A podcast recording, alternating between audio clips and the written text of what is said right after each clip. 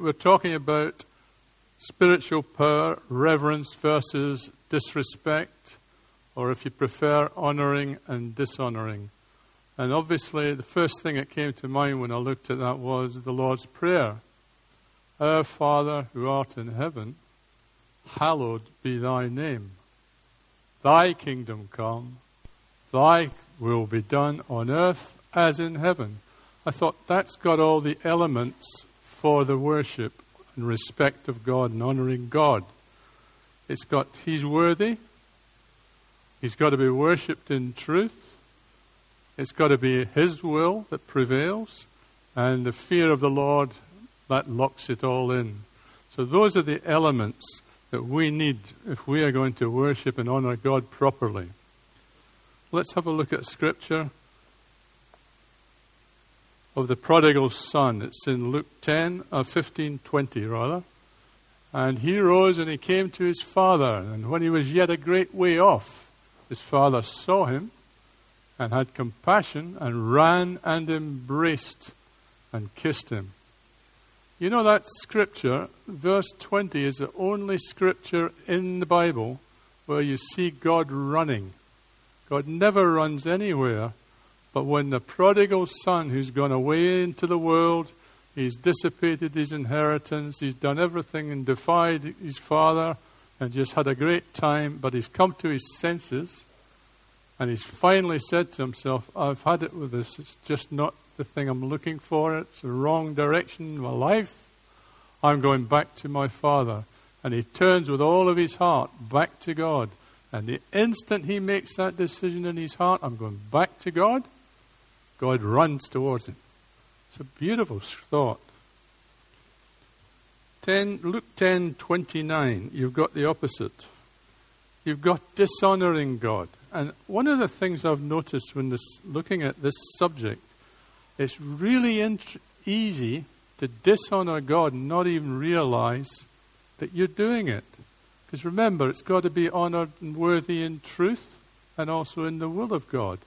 If those elements are missing, you're going to end up dishonoring God. And I've picked this photograph of a Jewish man, and he's looking at you Gentiles. and one of the things is he's He's wanting to justify himself to Jesus, and he does it by saying, Who's my neighbor? Now, the thing is with the Jews, God's told them, just as He's told us, to love their neighbor. But what the Jews do with that is they isolate the neighbor part and they ask the question, Well, who's my neighbor? And then, because they're Pharisees, they build a law around God's law. And they say, Well, your neighbor is, and they go and they categorize a neighbor, what you can do and what you can't do. To give you an example, the Jews said, okay, who's my neighbor? Definitely not the Gentiles. So we can forget being a good neighbor to them. Definitely not the Samaritans. So we'll forget being a good neighbor to them. That just leaves the Jews. And they've got laws like uh, the Jew brings his uh, ass into the city and it's loaded with produce for the market. Now they'll check the owner, ownership of the ass. And if it's a Jew that owns it, you can help him to unload it. But if it's a Gentile that owns it, you don't help them. If a Jew is in danger, you help your brother in danger. But if he's a Gentile, you don't help the Gentiles if they're in danger. In fact, it's perfectly all right to send them into danger. Now, this lawyer is trying to trap Jesus with all these little laws that they've got by asking Jesus, Who is my neighbor? And it's interesting how Jesus handles it.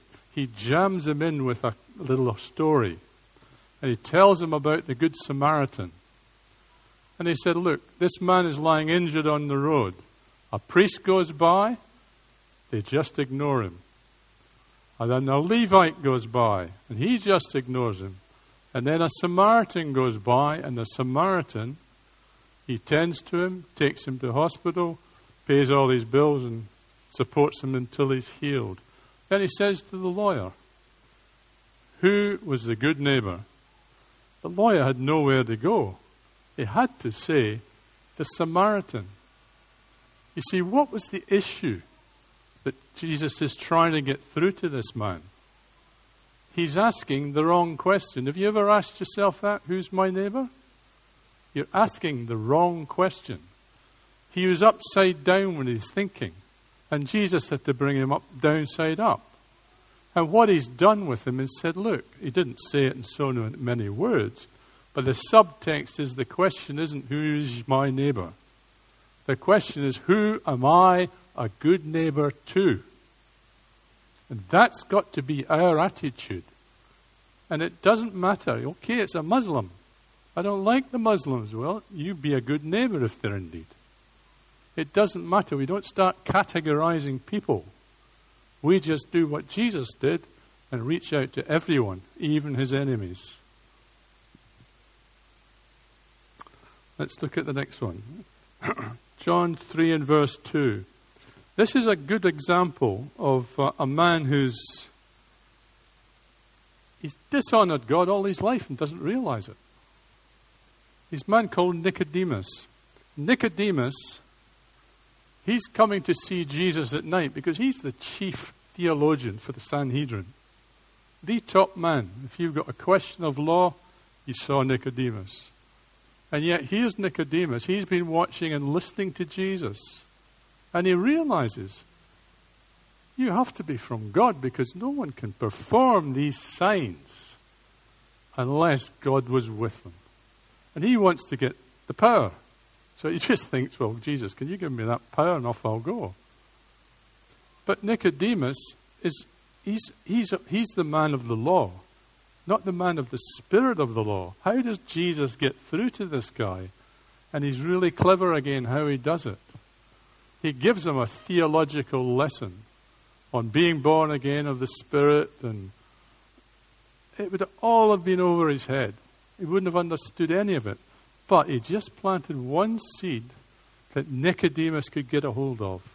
Not then, he didn't understand. But he said to Nicodemus, Look, Nicodemus, just as no, uh, Moses lifted up the snake on a pole in the wilderness, so must the Son of Man be lifted up. That was it.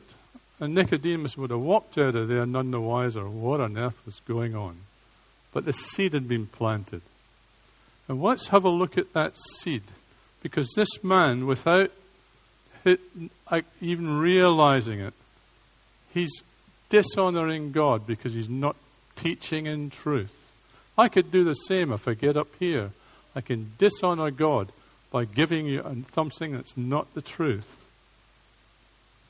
Numbers 21, you've got the story. Sorry, Numbers uh, John 3:14.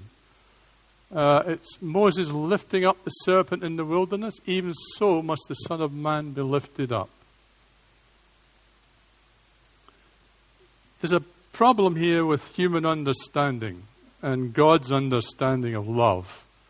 We get this emphasis on the love of God, and we must tell people about the love of God. Well, that's true to an extent because this snake on the pole how did it get there? Israel was defying God. It was whinging, they were complaining, they were going about, oh, well, criticizing Moses, they don't like this, and they don't like the food, and they don't like that. And God was getting fed up with them. So, how does God deal with them? And how does He bring about understanding? What He does is He sends snakes into their midst, and they're poison snakes. And they are poisoning thousands of Jews. They're going down like ninepins. Men, women, babies, they're all dying. And they ask God, Oh, we're sorry, we won't do it anymore. Please forgive us. Did God take away the snakes? He didn't. Now, if you're talking about God's love, how are you going to justify God leaving those poisonous snakes after they've said, We're sorry, please forgive us. Because He did. You see, the trouble with looking at God's love is you look at it in the wrong way. You're looking at it from human perspective. How does a human perspective? We just want to love them like a father, like the prodigal son is loved. that they're people who have turned back to God and been accepted by Him. The Father's love is, is the love that God gives towards them. But these people in the desert, they don't turn back to God. They don't say anything to God as far as I'm turning back with all of my heart. And yet God poisons them and poisons them. What is He doing? He's actually giving them His love. But it's to look at that love, you have to see it as God sees it in the sinner's death. That's where it's located. God sees the sinner's death, and He sees He's got to do something about this. So, what He does, in His mercy, He reaches out to them by giving them a way out. And He says, You'll look at the cross, uh, sorry, well, you look at the pole, and when you see that snake, you'll be healed. Now, the choice was still with them. They could choose to look, or they could choose to carry on doing it. But when they looked, they were healed. And this is just a typology for them. He's building slowly towards the cross, but he hasn't got there yet.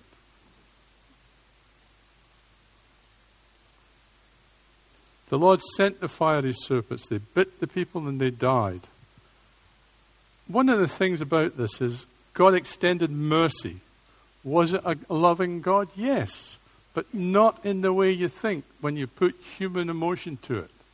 It's got to be loving, seeing their death and extending his mercy to them as a result of seeing that death. That was God's love. Take, for example, when Jesus uh, gave them of the uh, two people in the synagogue. And one of them stands up and says, as far as he gets up and says, I thank you, Lord. I'm not like these sinners. I keep your whole law. And another man stands up. And he's a tax collector, and they were the lowest of the low in the hierarchy of this society. And this tax collector says, God, have mercy on me, a sinner. Who did God justify? The one that pled for mercy. and this is the sense in which Israel is turning to God with the snake. They're looking to God for mercy, and God extends mercy to them. but Psalm 7 and verse 11, you'll find that God judges the righteous and He's angry with the wicked every day. Psalm 90 says the same thing. Every day when a wicked person wakes up, God is angry with them.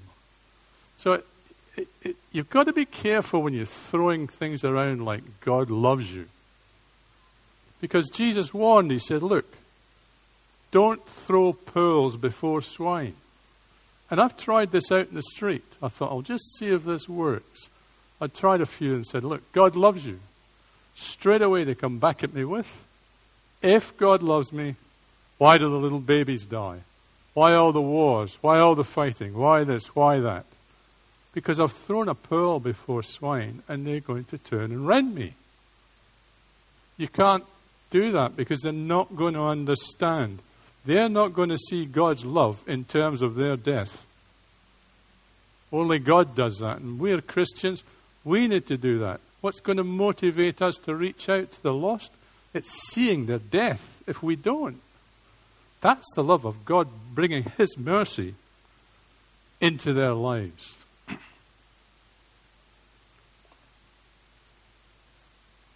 Numbers 22, I picked this. Uh, it? Yeah. I thought it was quite a good example of uh, going your own way and doing your own thing. And this is the constant problem God's got with Israel. Trying to get them to do the right thing, but they're always wanting to go their own way. And they've got this man called Balaam. And he rises up in the morning, saddles his ass, and he's going to the princes of Moab. To understand that situation, Israel's been brought into the promised land by Joshua, and all down their flank are Moab and uh, the other Amorites. They've just, these, this king of this Moab, he's a clever man. And they've been watching Israel. They've been studying Israel. They know what Israel's getting up to. And they've seen God constantly with them. They've seen God come against the Amalekites. Great big army by the King Og. And Og was wiped out.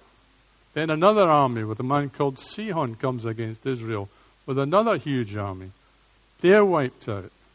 Now, the way the Moabites think is not, well, let's get military power here. They think in, in terms of their gods. Powerful or God, not powerful God. And Balak, the king, looks at this and says, We can't defeat Israel militarily. Their God is too powerful. We've got to try and deal with their God by spiritual power. And what we need is our gods to be made more powerful than Israel's God. That's how he thought. So he needed a go between. And here we have Balaam. He's the go between. Aren't we lucky? You know, a couple of weeks ago, I was listening to Liz, and she said if God gives you a warning once, it's important. If you give it twice, then you really need to pay attention. Do you know how many times God warns about Balaam? Time after time after time after time through the Old Testament. He does nothing but warn about Balaam. Don't go the way of Balaam. Be careful of Balaam. Don't listen to Balaam. And I thought, well, what about the New Testament? And it's still in the New Testament. 2 Peter chapter 2. I think it's verse 14. I haven't got them up on the overheads warning about Balaam in the New Testament. Jude 11, warning about Balaam. Revelation chapter 2, there's a whole screen about Balaam again, all through the New Testament. What is it with this guy Balaam that is so important to God and he has to warn you so often? So I thought, well, I've got to have a look at this and try and figure this guy out. Let's see where we go with that.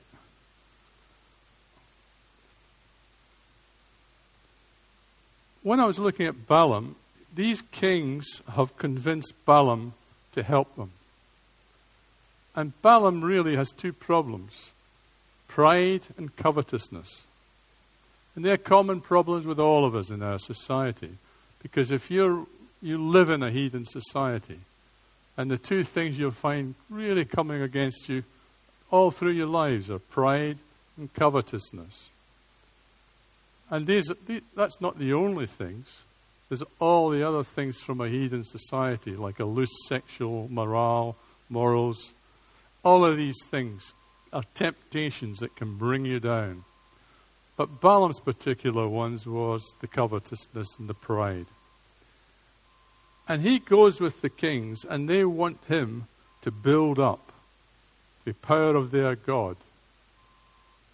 And so they sacrifice, but he doesn't just sacrifice one altar, they get seven altars so that their God is going to be really strong and really overcome Israel's God.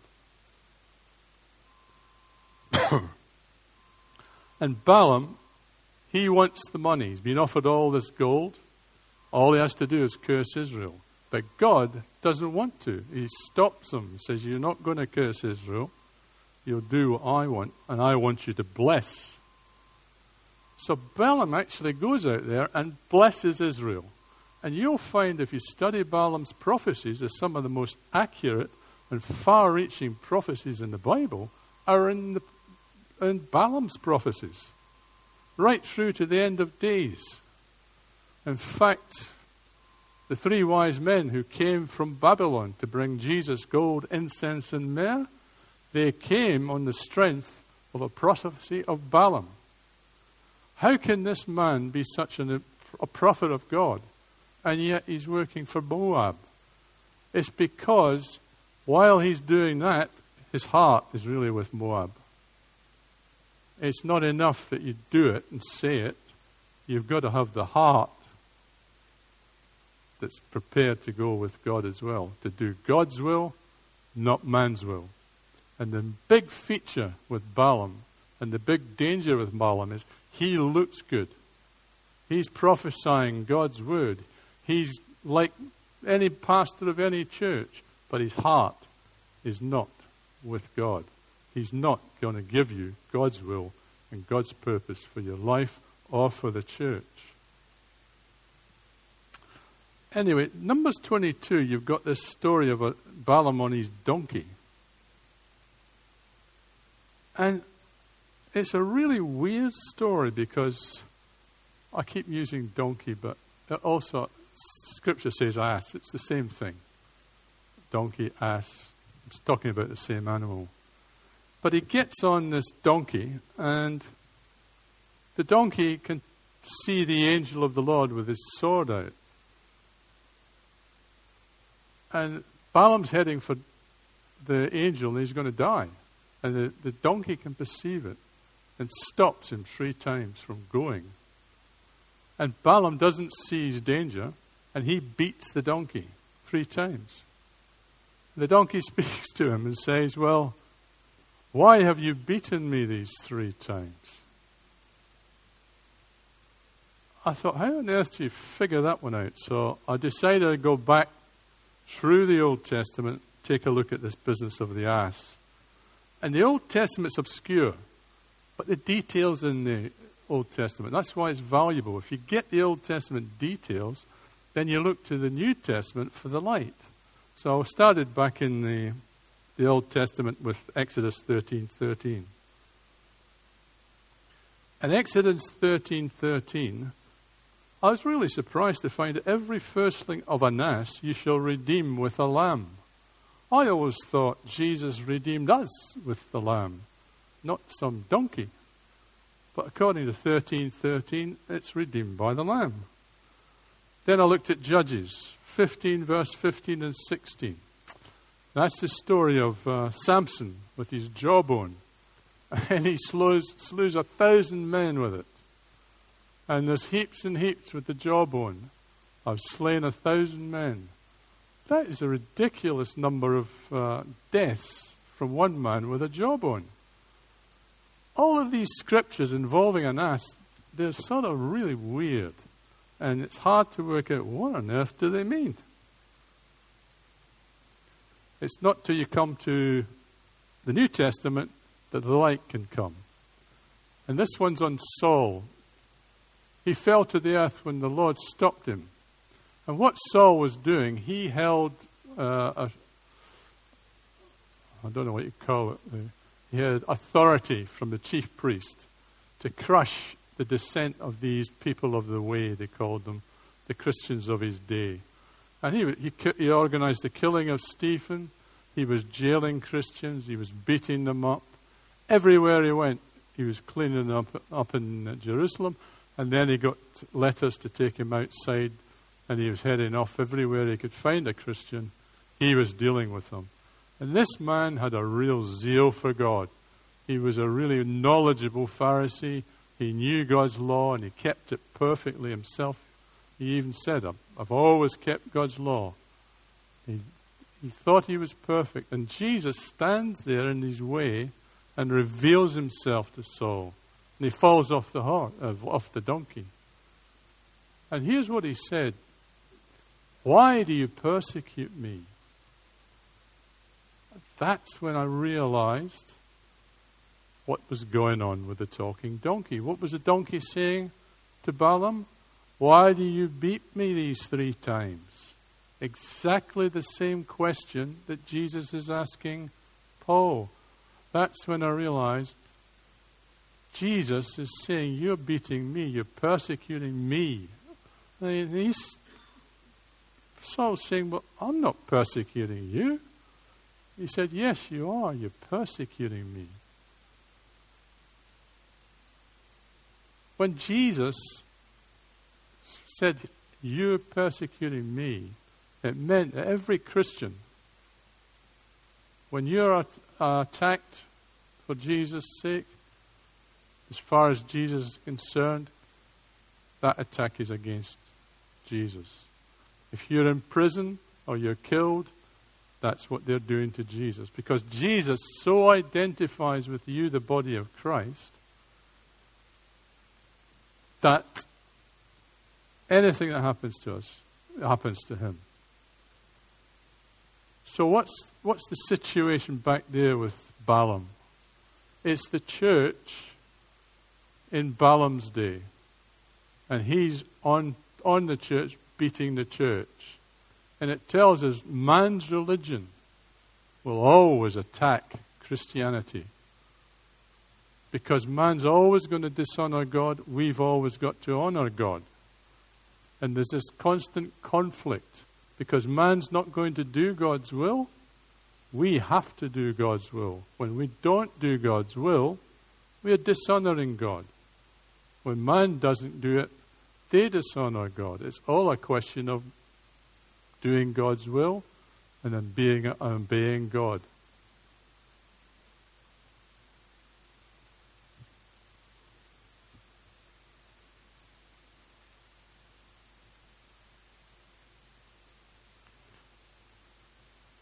God's talking to Israel. And in Isaiah 48, verse 4, he says to them, I knew you were obstinate.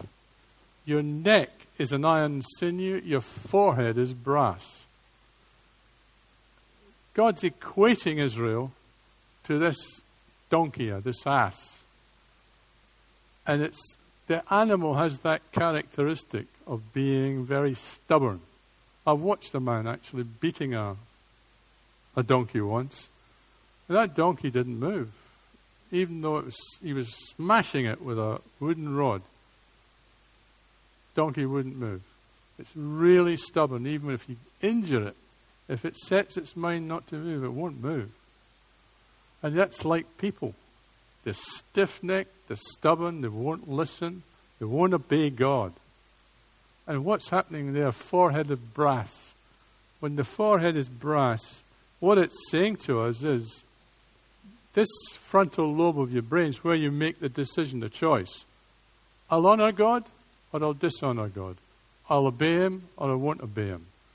I'll listen to His will and follow His will or I won't listen to Him and follow and I won't follow His will. When that happens, your forehead can gradually, if you keep saying no to God, it can become like brass. God can't get through to you at all. And that's what Israel's done. And that's why they've got in so much trouble as a people. Their forehead is gone as brass.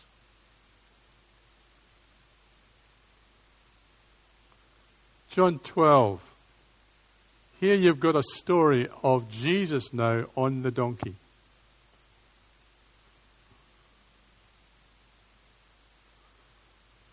And this is the fulfillment of all Israel's hopes. They've worked out correctly when Messiah would come, and they were correct within about two weeks.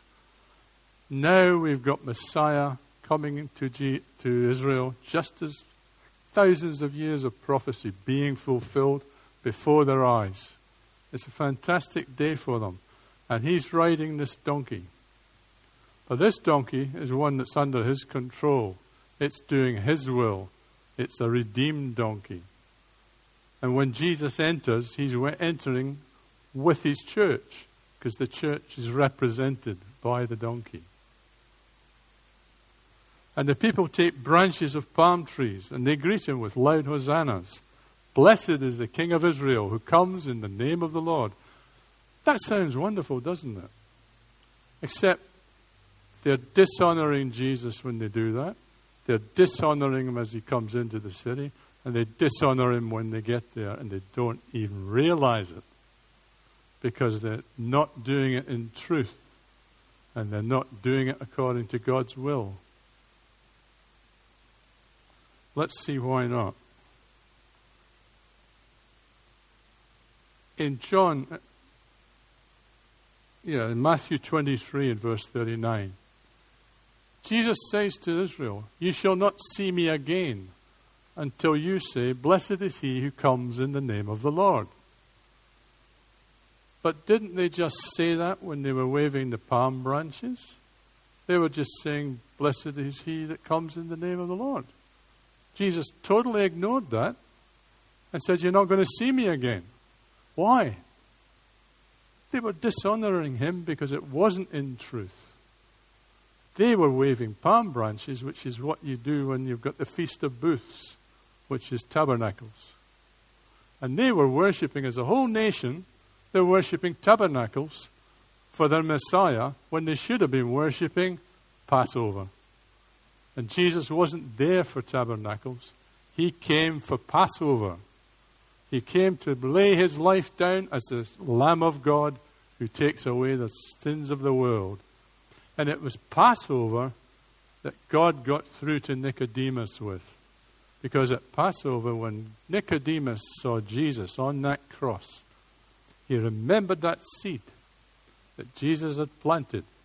When you see the Son of Man on the cross, just as the snake was lifted up by Moses in the wilderness, so must the Son of Man go. And when Nicodemus saw that, he realized Jesus was his Messiah. And for the first time in his life, he was able to honor God. Because he went and he requested the permission to bring Jesus down from the cross. And this is the head theologians from the Sanhedrin publicly lifting Jesus off the cross and helping to bury him.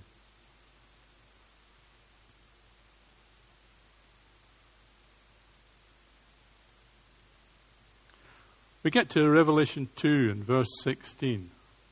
Jesus is talking to the church and he's telling them to repent, otherwise, I'll come to you and fight against them with a sword of my mouth.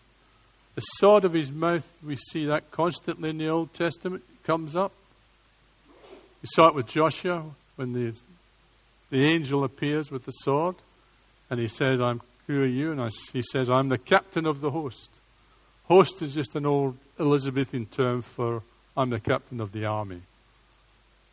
You see it again with Balaam. He's standing there with the sword drawn to kill Balaam.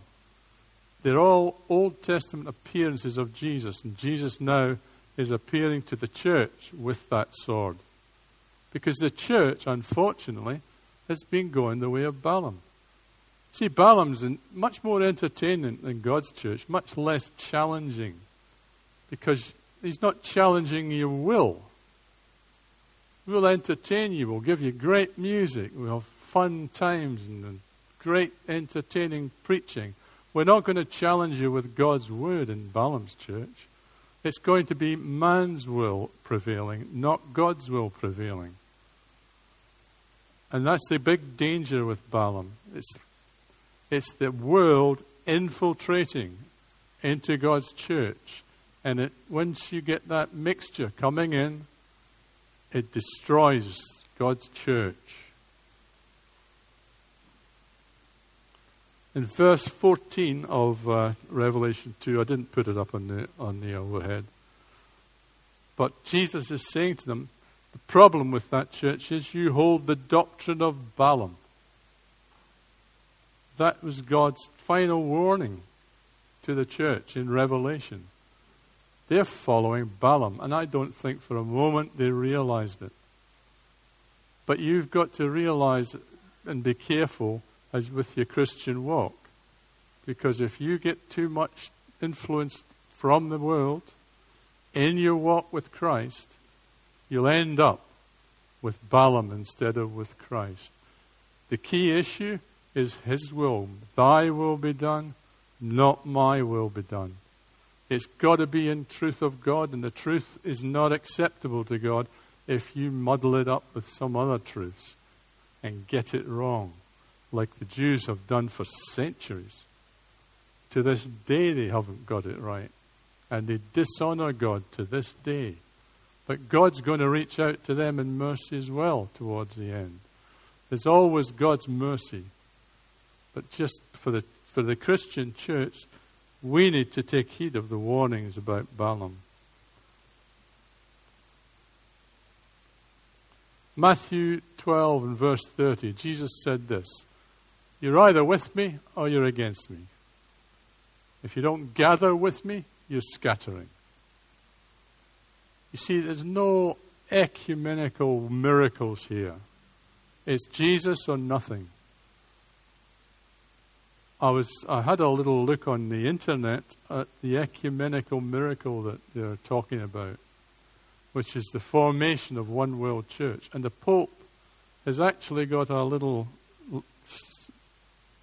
line in there, Aksha noted, stating that Muslim Allah is just the same as our God.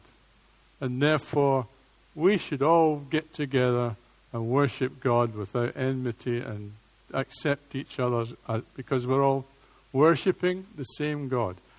This is the thing again, all over again, of Moab infiltrating into Israel. And Moab now is infiltrating into the church. And you're going to see this more and more, the young people in the church, as we get more and more pressure to join in with everybody else. And it sounds reasonable. Why be exclusive? But just remember that scripture Matthew 12:30. You're either with Jesus or you're against him. There's no way in the world we can team up with Allah and be worshipping the same God. That's Balaam's plot to destroy the church and undermine it and get God to turn his back on the church. And that's why you've got so many warnings all through Scripture. And the safe way for us all to go is to bear in mind those issues God's will, God's truth, and keep following what the Holy Spirit does and guides us with. Okay, I'll just uh, like to just pray for everyone now. Father, I just pray that everyone here will understand and grasp the seriousness of dishonoring you by going their own way and doing their own will. I pray that everyone here will look to you for your will for their life and that they will walk in that will, that they'll look to you in all things and they'll honor you in all things and not to this world. We pray for your hedge of protection against them from any of the wiles and deceptions of the enemy. I pray, Father, that this church will be a church wholly committed to your truth and to your will. In Jesus' name I pray. Amen.